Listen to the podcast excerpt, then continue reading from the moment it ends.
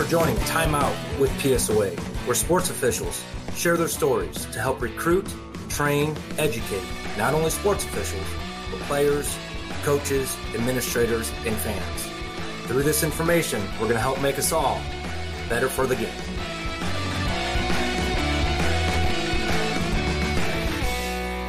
Thank you for taking time out with PSOA.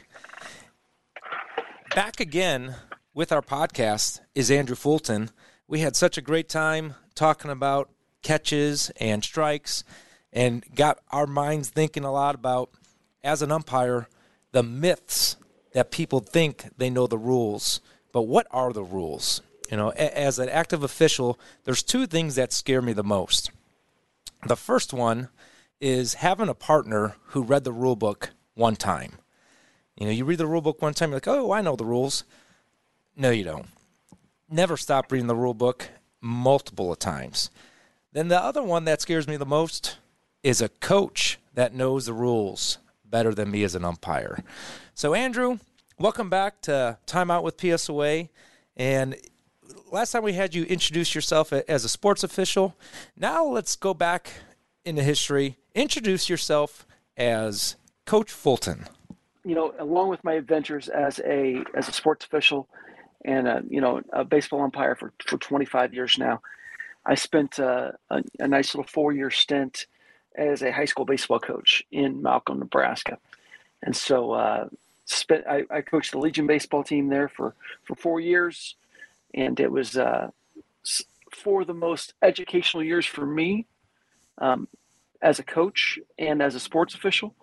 Um, I also coached wrestling uh, at Wilber Clatonia uh, High School uh, way back in the day uh, for a few years. But uh, so I've had a, a, a, little bit of experience in the coaching realm as well. So that's kind of my experience in the coaching realm, but that, it, it mirrors and, and has definitely affected my uh, my experience and my my viewpoint, my insights, and my philosophies as a, as a sports official too. All right, so this is how this podcast is, is going to go. Um, we're going to share a short story, a, shall we say, a case play that happens in, in baseball. And I'm going to be the coach coming out on Andrew. And maybe even later on, Andrew will be coming to me as a coach. Um, so, the first myth of baseball that we're going to try to bust today is the hands are part of the bat. So here's the situation, Andrew. We got bases loaded, bottom of the seventh inning. We got two outs. Batter swings. The pitch ball goes off the batter's hand, back to the pitcher. The pitcher overthrows the first baseman, and two runs score. What are you going to do as an umpire? Well, there's a this is this is uh, this involves a couple of different rules, um, but the but the biggest one is is when does the ball become dead? So, in the rule the rule book all three levels, high school, college, and professional baseball, um, all say the same exact thing. The ball becomes dead when a pitch ball touches a player or a player's jersey. That's what it says. A pitched ball becomes dead as soon as it touches a player or a player's jersey, or a, a batter or a batter's jersey. I'm sorry, not a player, a batter or a batter's jersey or equipment. So it's that seems pretty straightforward, doesn't it, Sean? Seems pretty straightforward to me. Depends on which team I'm coaching. Well, the rule itself is very straightforward. The ball becomes dead. Ball when a pitched ball hits or touches a, pl- a hitter or the hitter's equipment or jersey. So, according to the statement you just made, looks like uh, the ball's dead as soon as it hits his hand, right? So we can't have an overthrow. We can't have anything else happen at that point in time. So that the, that's the part of the the rule that really comes into play here. You always hear people say, "Well, the hands are part of the bat." Sean, when you take a bat, if you hold it with two hands, straight out in front of your body, if you open your hands, does that bat fall to the ground? Yes, sir. That doesn't look like the bat hands are part of the bat to me. And that, you know what I always tell coaches: Hey, coach, when that bat was purchased, did it come with a pair, pair of hands? And the answer yeah. is no. Yeah. Well, I'm just going to say um, I probably wouldn't be that much of a smart aleck. I, uh, you know, try to keep things down the middle, Sean. so, uh, but the biggest thing is, is this, this, this, this myth um, comes into play a few times. Um, so, to, if you put it a different way, um, you know, a, a, a, guy swings and misses, but the ball, it, it's such a bad pitch and such a bad swing, the pitch hits him in the leg. Um, that ball's dead too, right? So we have a dead ball. The second part of that uh, that rule applies now too. So the second part of the rule that, that goes in is is whether or not the pitch is a strike or not. Is it a swing or is it not a swing? If they swing through and we have a, and we have a full swing, it's obviously a strike. It's a dead ball. It's what we call a dead ball strike. So the umpire will call timeout, say that's a strike. Now, what's really crazy, what really doesn't make people, you know, people don't understand this part of the rule, is that a, a dead ball strike is not the same thing as a foul ball, right? So if it's strike three, it's strike three and the and the batter's out at that point in time. So if I swing and the pitch hits me, it's what we call a dead ball strike. It's not a foul ball, um, even if it's off my hands. So where you see the most tension with this with this play right here is probably on the pitch that's kind of up and in. And we've got a check swing or a half swing. And the pitch is up and in. And it's either off the knob of the bat or it's off the hitter's hand. We see this all the time, right? Um, in Major League Baseball, it's, it's actually a play that happens a lot because these hitters are getting ready to swing. That pitch is coming in at 95 miles an hour. They have to be prepared to hit it. It may break. We start our swing, we stop, um, and the ball hits in that situation around the knob of the bat and the hand. So, um, as the umpire, we have to determine whether the ball hit the hand, whether it hit the knob, uh, and whether or not the, the hitter swung at the pitch. So, uh, timing in those situations, giving yourself the opportunity to process all the information and not getting in a hurry um, will save us a lot. Hitters give us a lot of information on their own without uh, without even really meaning to. They start shaking their hand right away. Seems like they uh, probably got hit in the hand to me. Um, and then the only other question at that point in time is whether or not the, the hitter swung at the pitch, and whether we have a dead ball strike or whether we have a hit by pitch. We're going to get the, the hitter first base. So hands are not part of the bat. Um, if it does hit the hands or any part of the hitter, and the hitter swung at the pitch, it's a dead ball strike, which can be strike three. Baseball myth number one busted. Second one, we're going to stay on with, with that batter. So here's the situation. In, in the third inning, runner stealing, batter swings, it goes off the bat into the fence. The umpire calls time, foul ball, sends the runner back.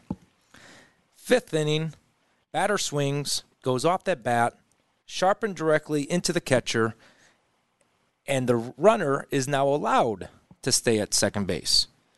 Andrew, the runner can't advance on a foul ball. And my response to that, Sean, every time is you are absolutely correct. And why I say that is because that's not a foul ball. So there's two different definitions that we're dealing with here.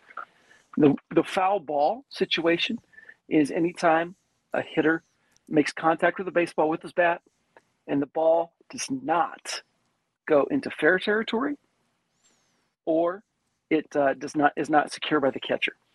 So if the ball goes straight from the bat, sharp and direct to the catcher, and the catcher secures it, then that is what we call a foul tip. And the ball, by rule, at all three levels, OBR, Federation, NCAA. By rule, the ball be- remains alive and in play um, at every level. So you see this all the time. They they foul tip it to the catcher, and he throws the guy out at second base, and that guy's still out at second base. The ball remains alive and in play if it's what we call a foul tip. Um, if it's a foul ball, meaning the catcher does not maintain firm and secure possession, and and doesn't go sh- or it doesn't go sharp and direct to the catcher, um, then we have a foul ball in those situations. Then the runners have to go back. So that's that's a pretty simple one, but especially at the lower levels, you're going to run into this uh, where people don't necessarily know that rule, or you have people in the stands who get people going. Uh, you know, one dad says something stupid, uh, and then you know that herd mentality pops in, and and everybody's on you at that point in time. The biggest thing is just to, to know the difference of the definition of a foul ball versus a foul tip. Very good. Going to get to myth number three here. Runner on second base, stealing third, and the batter being a very kind citizen simply ducks, lowers down so that catcher can make that throw to third base, and boom, by that batter ducking, it goes off the batter's helmet, or the catcher contacts the batter, or that ball goes off the bat, and the coach goes, My batter is in the batter's box. They're protected. What do you got? Well, so there's a couple of things here. The the coach isn't necessarily wrong, right? The batter does have a lot more protection in the batter's box um, than he does, he or she does outside of the batter's box. Would you agree with that, Sean? I I would agree with that. Yeah. So biggest thing is is that if the batter, the rule says this at, at every level too.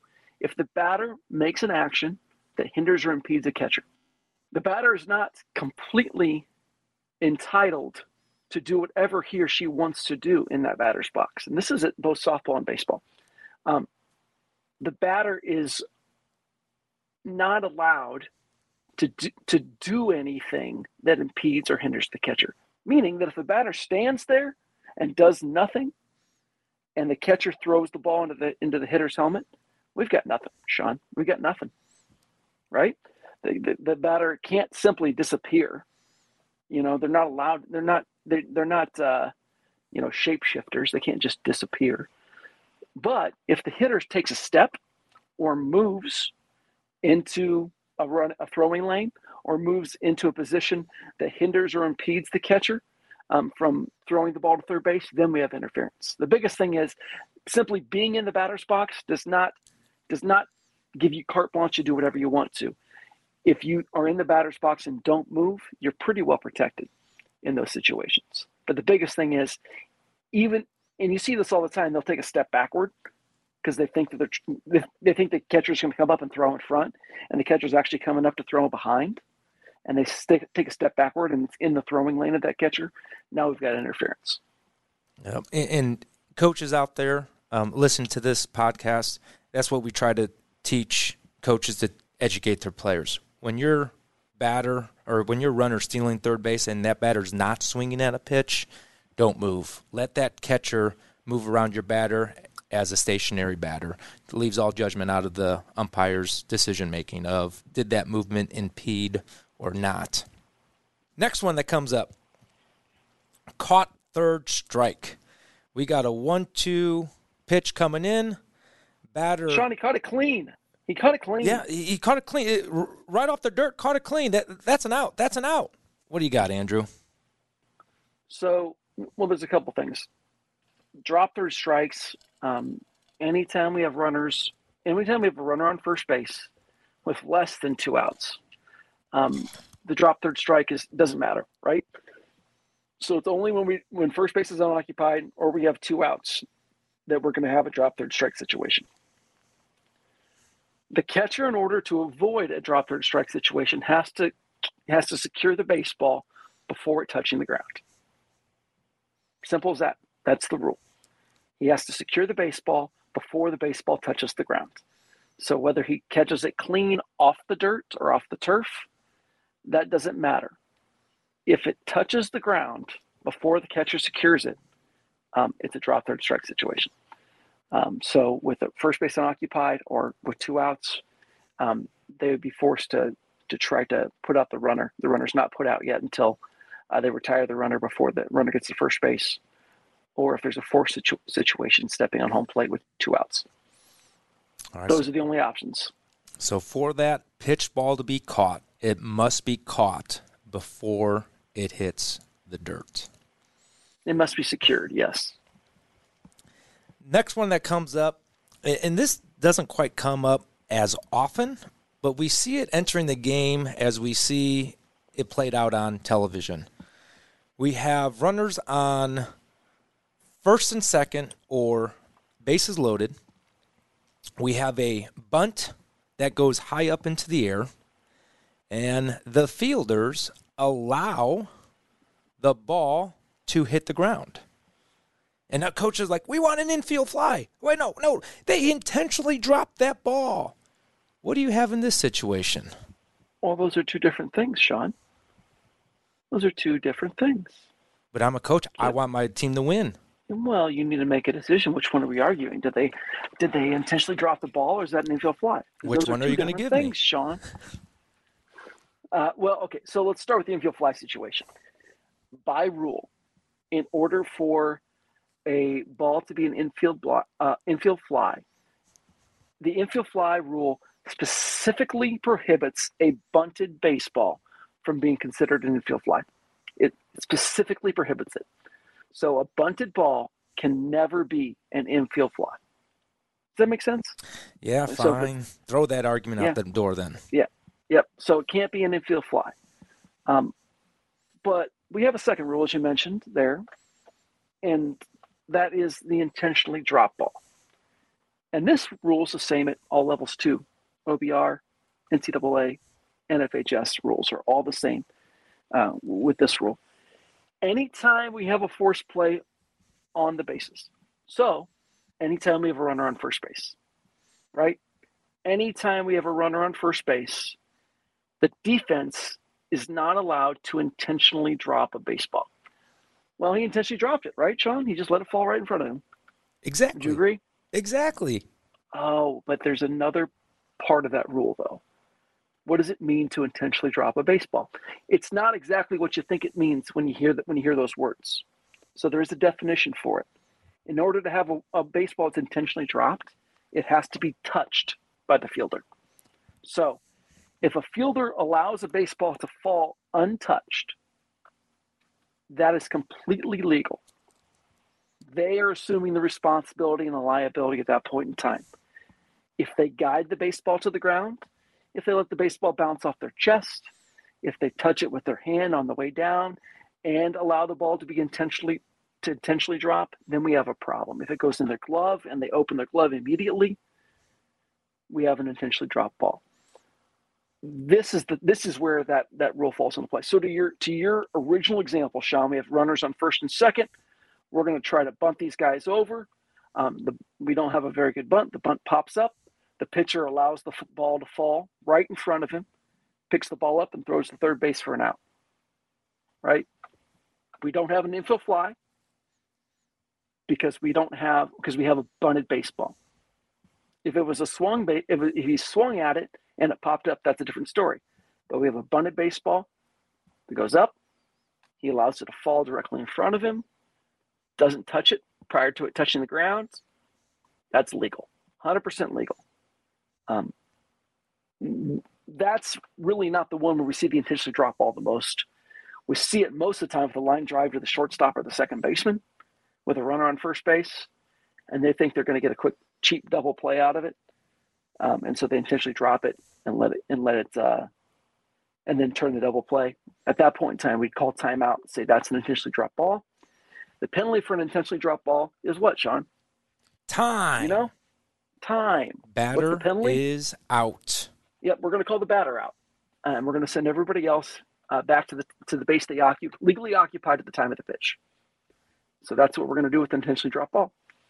Now, the reason why that rule and the infield fly rule um, are are somewhat connected is because both rules have the intention of protecting base runners um, in situations where an easy double play is, is possible if it, if we were to allow the defense to do a lot of other things.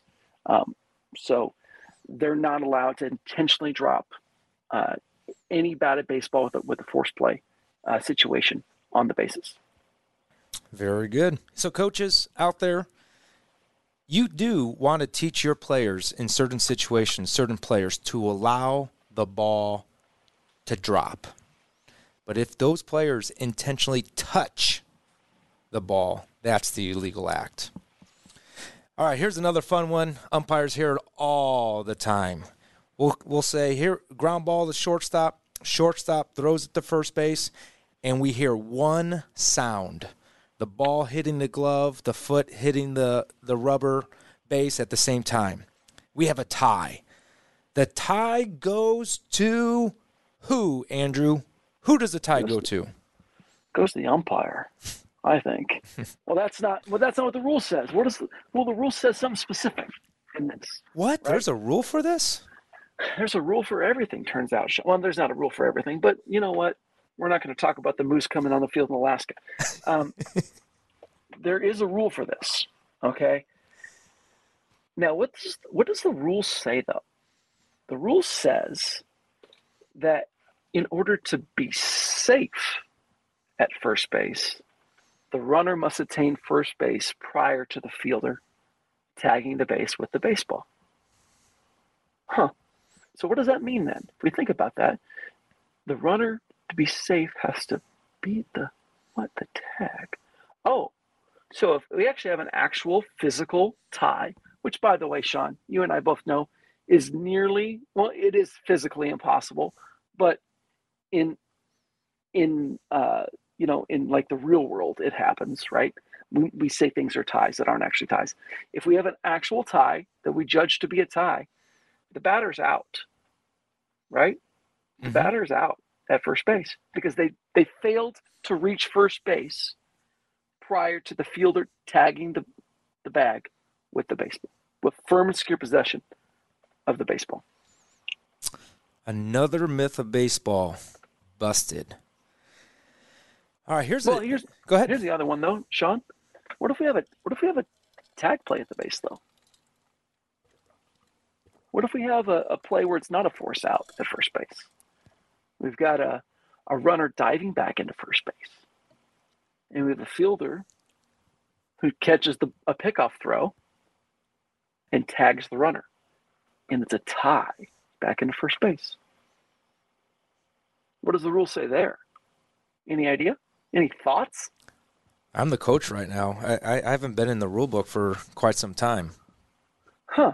Well, turns out that the rule defines what it is to tag a runner out. And that means you have to tag a runner while the runner is not on the base. So if it's actually a tie, going back into the base on a tag play, uh, on a non force out tag play, then we have ourselves a safe call, which is somewhat difficult for us to comprehend, right? The runner must beat the ball to first base, um, must beat the tag at first base uh, on a force play, but on a tag play, um, they have to. Uh, it's it's actually a safe situation, and the the defense is required to tag the runner while they're, they're off the base. The only time that changes, Sean, is if uh, is if we have a tag play on a force a tag on a force play, and that's just a fun thing. Yeah, that's just a fun whole fun situation. A lot of things going on there. Baseball's a beautiful game. Half the time mm-hmm. for the offense, half the time for the defense. Mm-hmm. Another situ- sometimes you just got umpire. Yeah. Sometimes you just got umpire. Another situation that we we hear a lot uh, is is the term or the myth of one plus one. So here's the play: runner on first base, ground ball to the shortstop. But this runner on first base was stealing on the pitch. They're going to try to turn two, and the umpire goes safe at second base, and then the throw goes over the first baseman and into the dugout out of play. So the umpire gives two bases, one plus one, I think. All right. And that runner on first is going to score, and that batter runner is going to second base. Whoa. Andrew, one plus one. How did the runner that started at first score? What's the well, miss? What am I missing? This is fun. This is lots of fun, Sean. Well, there's a few things here. Base awards are one of the most misunderstood things in all of baseball. So you hear one plus one a lot, and then you hear, um, and what they mean by that is that's the base the runner's going to plus one. And actually, the one where I think we, we see it the most often is a pick off with a runner on first base. You got to pick off to first base that goes out of play. Well, he's diving back to first base, so that's the base he's going to, plus one. So we're going to give him second base, right? Well, even if it's a step, even if he steps off and, and throws the ball over there, we're going to give him second base. Well, actually, turns out base awards are the same at every level of baseball. we award for runners for, for balls that go out of play.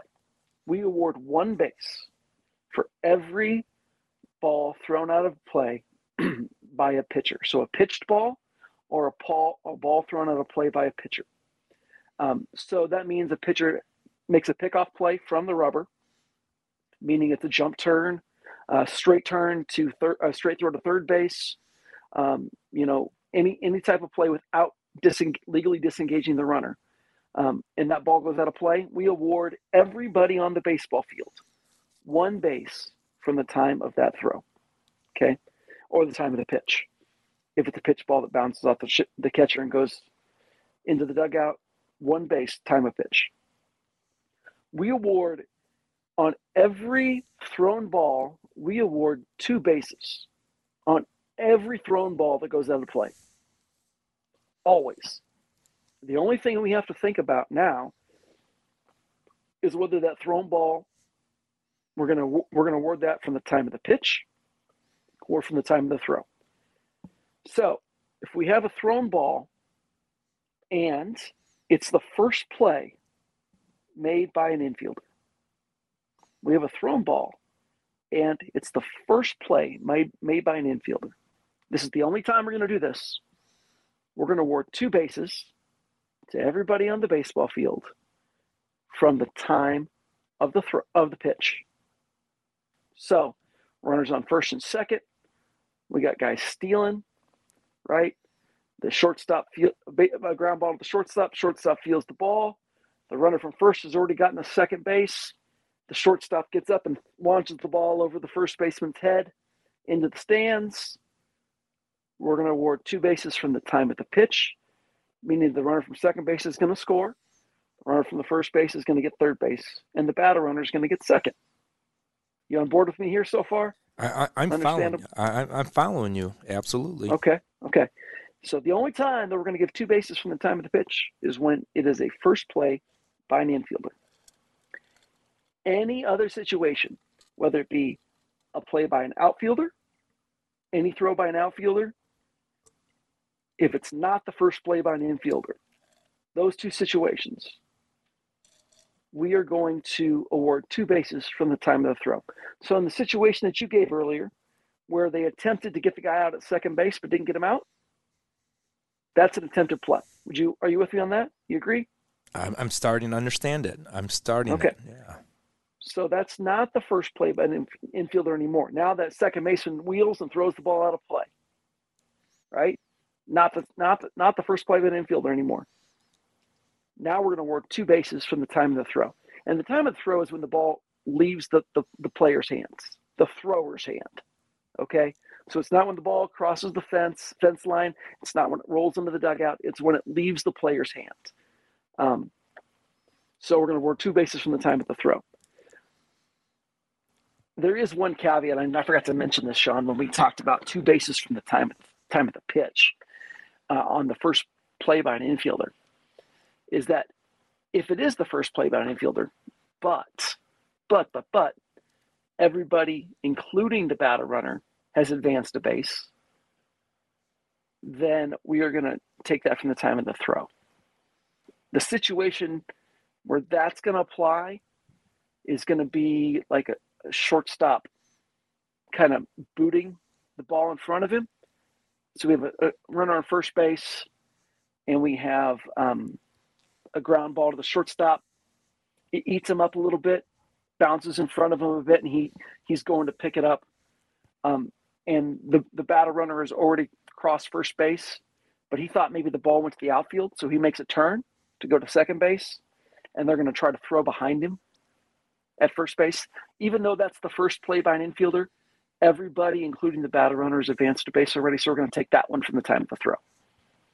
Does that make sense? Makes perfect so sense. Gonna, so we're gonna so we're gonna score the runner that was on first, who was on second when the when the throw was made. We're gonna score him, and we're gonna put the batter runner at third base at that point in time because it's from the time of the throw. So the only time we're gonna uh, we're gonna advance people two bases from the time of the pitch is when it's the first play by an infielder, and not everybody has advanced one base. Very good. So the myth of one plus one, throw it out. Two, ba-. That, two base two awards. bases. Two base award. Mm-hmm. Yeah, uh, two bases, two base awards, and you're going to hear one plus one you'd be amazed at how many college baseball coaches don't know base award rules. So it, it's something you just need to make sure you say, hey, one plus one is not the rule. It's two bases from the time of the pitch or the time of the throw. And let's make sure we know our terminology and the rule. Excellent. So here I am. I'm getting ready for the 2023 season, coaching the 12 year old team. And love my son, SJ. Hits the ball, runs super hard. A good 70 is what we call it here um, at, at, that age. At, at, that age level, he beats it out. So he mm-hmm. legally beat the ball to the base, and he must he must run like his mom and not like his dad. Then, yeah, absolutely. Because, yep, Run, yep. runs with the wind, baby. Mm-hmm. And you know, SJ's SJ. You know, he likes to go against against the envelope sometimes. So instead of going back to first base in foul territory, he comes back to first base in fair territory. And the they apply a tag because he came back into fair territory. He's out. The base runner must come back in foul territory, Andrew. Isn't that isn't that the rule? Let's just even take it a step further let's say he can't turn to his left, right? Can't turn to his left. He's got to turn to his right when he gets past first base. Well, that's actually not what the rule says. So, in order for us to umpire this rule, we have to umpire whether or not the rule says a runner may run past first, about a runner may uh, overrun first base, and as long as they're not making attempts to advance to second base, they remain without liability to be put out. So, what is an attempt? That's that's what we got to think about. An attempt is literally we have to we have to judge a little bit of an intent. We have to read, do our put our mind reader hat on, get the tarot cards out, and read some palms in this situation. That's not true, but we do have to judge a little bit of their intent and what they're attempting to do. So, if they make a sharp step towards second base, um, that's that's an attempt, right? They, if they look they turn around, they're like, "Oh, that ball got away." Make it make a sharp jab step towards second base, and like, "Oh, nope," and they play Joe Cool, trying to walk back to the base. They're not without liability to be put out at that point in time. Um, if they just simply overrun first base and turn to the left and come right back to first base, and in your judgment, there was no attempt to, to advance to second base, we got nothing. Um, there is a way that we miss this a lot as first base umpires because we don't stay focused on the runner long enough. If we call the guy safe at first base, we need to make sure we keep our focus on the runner um, and what they do after they after they go go past first base. Because sometimes these teams will try to deke us into calling them out, and they're like, "Go tag him, go tag him, go tag him," and they'll tag him, and I've seen umpires that have, have fallen for that trap and called the guy out without without really strong knowledge of what actually happened.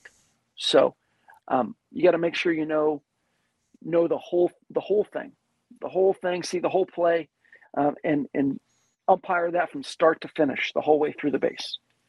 So but at the end of the day, if they make an attempt to advance to second base, they are now no longer protected to go back to first base. So umpires out there, don't call everything you see, but you have to see everything you call.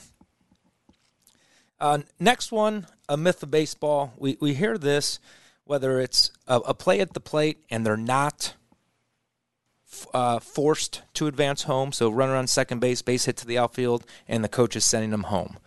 Or we have bases loaded, and no matter what base the the infielders throw to, home, third, second, first, in either case, the runner doesn't slide. The runner doesn't slide, and the result of the play, the umpire goes safe. Boom, here comes the coach. Andrew, Andrew, it's mandatory that they slide. They have to slide. It they are forced to slide. How is that runner not out? Well, this is this is a rule that is so so misunderstood at, at a lot of levels of baseball. And the reason it's misunderstood and i'm gonna i'm gonna actually i'm gonna go to bat for some coaches here. It's misunderstood because there are a lot of leagues that implement what we call house rules. Right sean? Mm-hmm. at, especially at the lower levels. Um, you know when we get to you know seven and eight year olds five six seven year olds whatever it is they um, have what are called house rules, and they may require runners to slide um, in order to not be ruled out. But OBR, National Federation rules, and NCAA rules do not require a runner to slide ever at any base. Does that sound crazy to you? Sounds a little bit crazy, doesn't it? They don't ever require a runner to slide. Um, what they do is give runners ways that they can always be safe. Right? So let's start with the play at home plate. There's a lot of different parts of this of this play that, and this is this is let's let's start with a, a play at home plate where there isn't a force play. Okay, runner on third base, we have a passed ball. Catcher goes back to get the pass ball, flips the ball to the pitcher, and he's attempting to, to tag the runner coming home, and the runner coming home does not slide. Okay, the runner is not required to slide coming into home plate. What the runner is required to do is make an attempt to avoid contact. Right? So if the runner is not going to slide, they must make an attempt to avoid contact. They also can never be, ever, ever, ever be guilty of what's called malicious contact. So malicious contact at uh, it's then that's defined at the federation and at the uh, at the NCAA level. There's no like real rule for it in in in OBR, but a lot of the um, the leagues that use OBR's OBR's rules uh, put into place for a malicious contact rule, and it's it's pretty much the same at every single level. You cannot make um, contact with the intent to harm, hurt, or injure um, another player. Um, so that's that is pretty simple. Um, so if it's malicious contact at any level, right, you can just go ahead and say timeout. That's malicious contact, and that runner is out. Okay, the runner must attempt to avoid contact. So they can't just run over the pitcher, whether it be malicious or not. They can't just run over the pitcher. They could be guilty of interference at that point in time, right? So they have a couple of options. Number one, they can give themselves up, right? So if they just come in standing up and, and, and allow the tag to happen, that's legal. Or they can slide legally, right? So if they slide legally, mean that they're on the ground, their butt, one of their buttocks is on the ground. If it's feet first, feet first means feet feet down, right?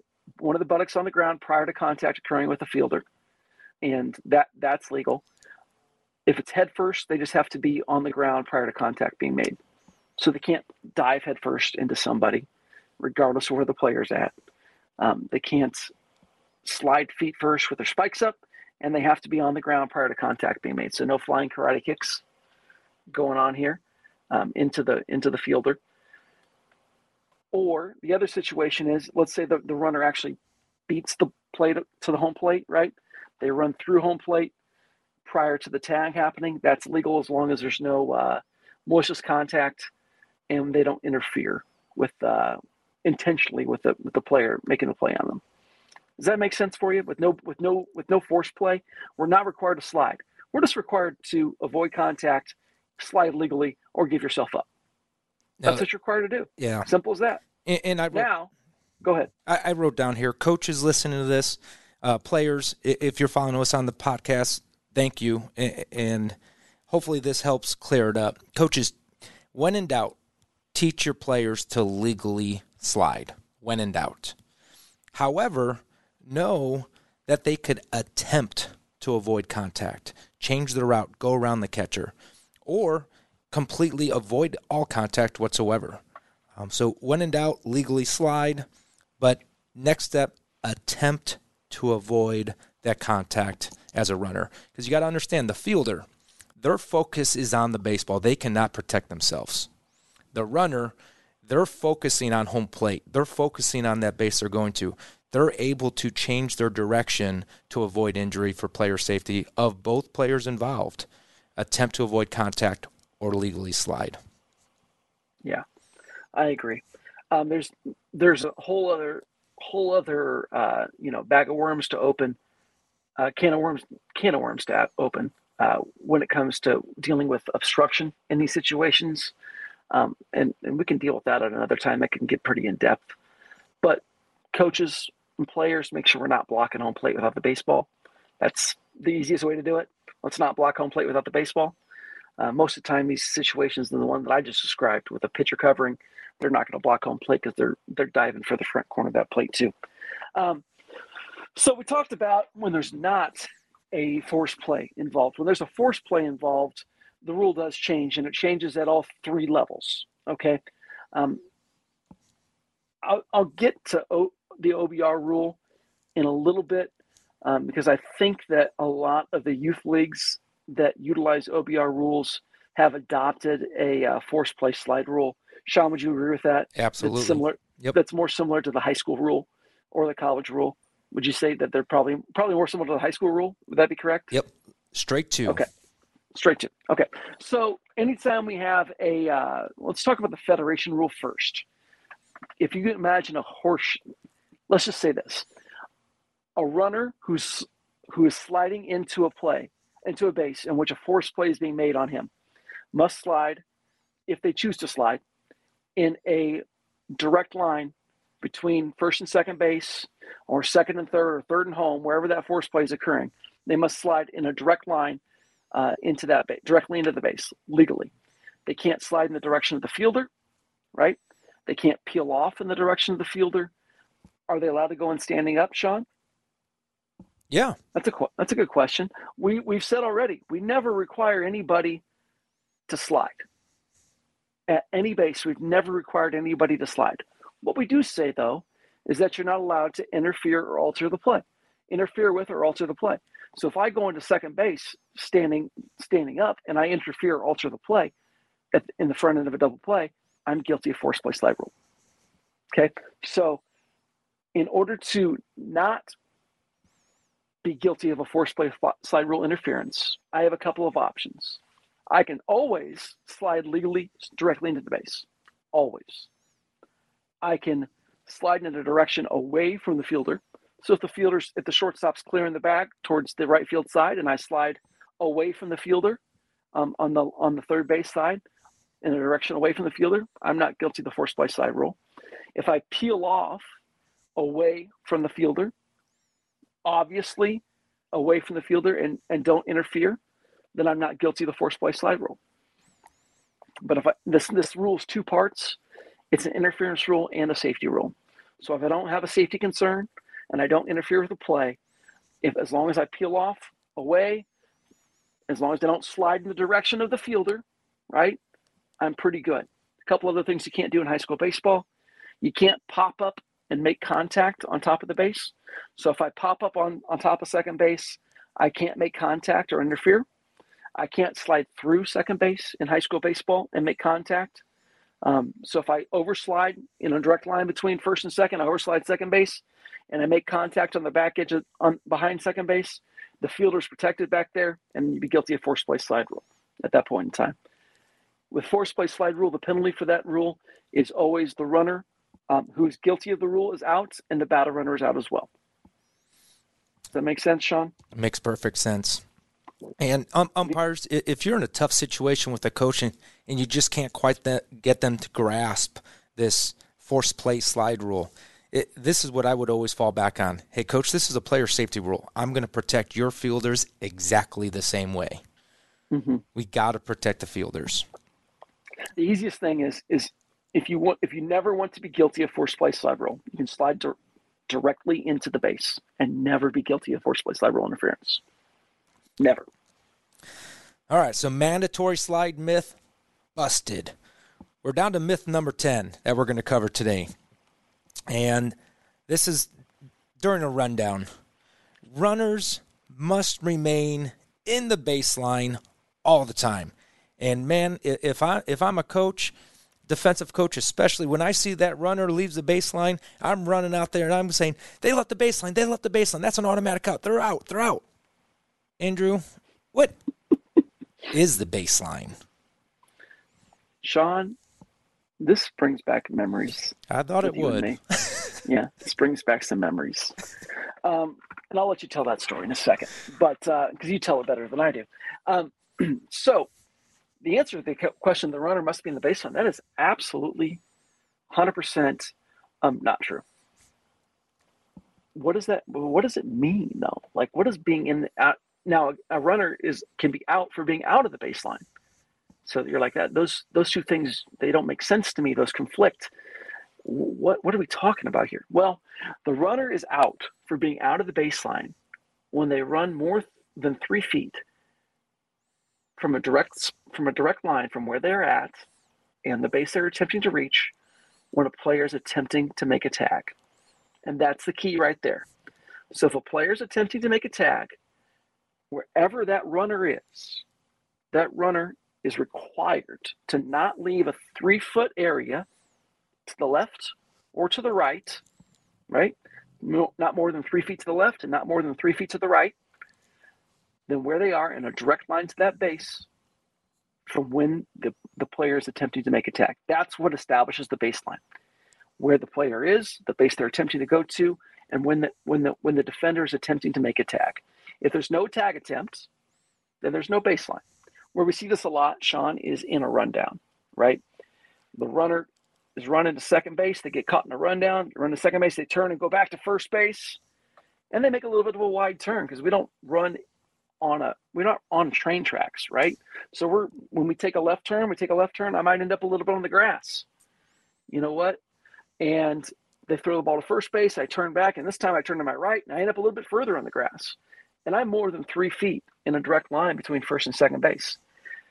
That doesn't matter yet, right? We don't have number one, we don't have a tag attempt. So runners are allowed to, to create whatever baseline they, they so choose. Um, in a, in a legitimate attempt to advance to the next base, right? Um, so once the tag attempt is made, if I if I run more than three feet, which umpires that are listening, what we typically use as as a guideline for that, a step and a reach is tip, is a typical guideline. If they've gone more than a step and a reach from a fielder that's attempting to tag them, that most of the time that's three feet. Um, that's just a, a, a, cue for you to a, a, mental and, and visual cue for you to to help you judge these situations um, but the big thing is is that they can't run more than three feet to the left or the right in order to avoid a tag if we don't have a tag we don't have out of the baseline um, so that's that's the biggest thing so you can have rundowns that end up a few feet you know into into the infield grass you can have a run rundowns that can end up sometimes you know, depending on where we started and what's going on. We can, if we round at second base and we're trying to go to third and we end up in a rundown, dude, that rundown can end up almost on the outfield grass, depending on how wide of a turn I took. It just, we can't go more than three feet from where we're at in a direct line to the base we're attempting to to advance to um, when they're attempting to make the tag. If they're not attempting to make the tag, we don't have that three feet guide yet. Make sense? Makes total sense. And umpires, if you run into coaches that either don't understand the concept or aren't un- uh, believing what you're saying about there is no baseline until there is a tag attempt. And it just so happens the coach's behavior awards them to leave the ballpark for the remainder of the game. You know, challenge those coaches to go to a rule book, to go to some type of educational material and look up the rule. And if we're wrong as an umpire, let us know. And if you're right, as an umpire, the coach, you know, hopefully they're humble enough to come up come up to you and, and apologize and say thank you for making me allow some time to go read the rule book. With, with that being said, Andrew, it, we just spent this this podcast of myth busting of 10 plays that we see in baseball all the time. And if umpires understand the rules, it still doesn't settle the situation. So what do you think there's a need for some type of book, some type of publishment of the rules of baseball? So umpires could use it for specific case plays. Yeah, we have the rule book, but man, we talked about three different plays on, on each myth. What's your thoughts of having some type of book out there of case plays to back up these rules? Well, hopefully, hopefully that's going to be out pretty soon. And you know, there might be somebody that you know that, that might be authoring something like that.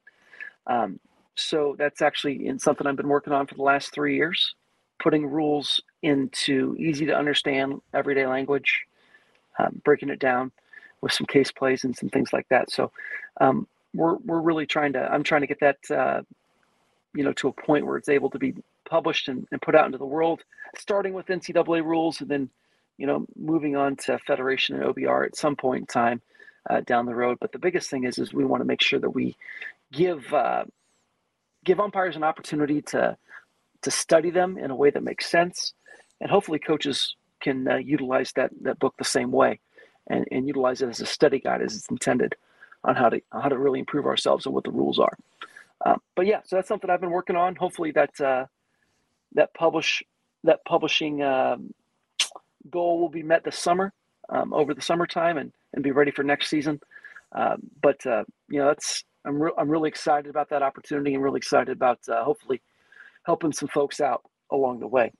Uh, but yeah, like you said, studying the rules is hard because there are so many extraneous situations we just have to make sure we sit down and break it into language that, that makes sense to us and have philosophies that allow us to, to put those rules into place and have verbiage and words that we use that fall within the rule book and that, that are easy to understand so we can explain it to other other stakeholders in the game, including coaches, administrators, players, and spectators. The biggest thing is, we, we all have to be on the same page. Uh, when we don't have a common understanding, that's when we end up with a lot of uh, conflict and that conflict can be avoided if we just really work hard to make sure that we're all on the same page. Well, Andrew, we appreciate you taking time out with PSOA today. And when that book does come to uh, tuition, please reach out to us. Uh, we'll do everything we can here within the podcast to promote it, to get it out there to umpires, to fans, to players, and to coaches. Um, so, thank you, the listeners at home, listeners in the car, wherever you're listening to this podcast. Thank you for taking time out with PSOA today. Follow us on YouTube, Twitter, Facebook. Again, as this podcast uh, transcribes and continues, we're going to be using our YouTube channel to show video of plays that we discussed today. Please keep on checking back. And until the next time out with PSOA, sports officials, remember, you're only as good as your last call.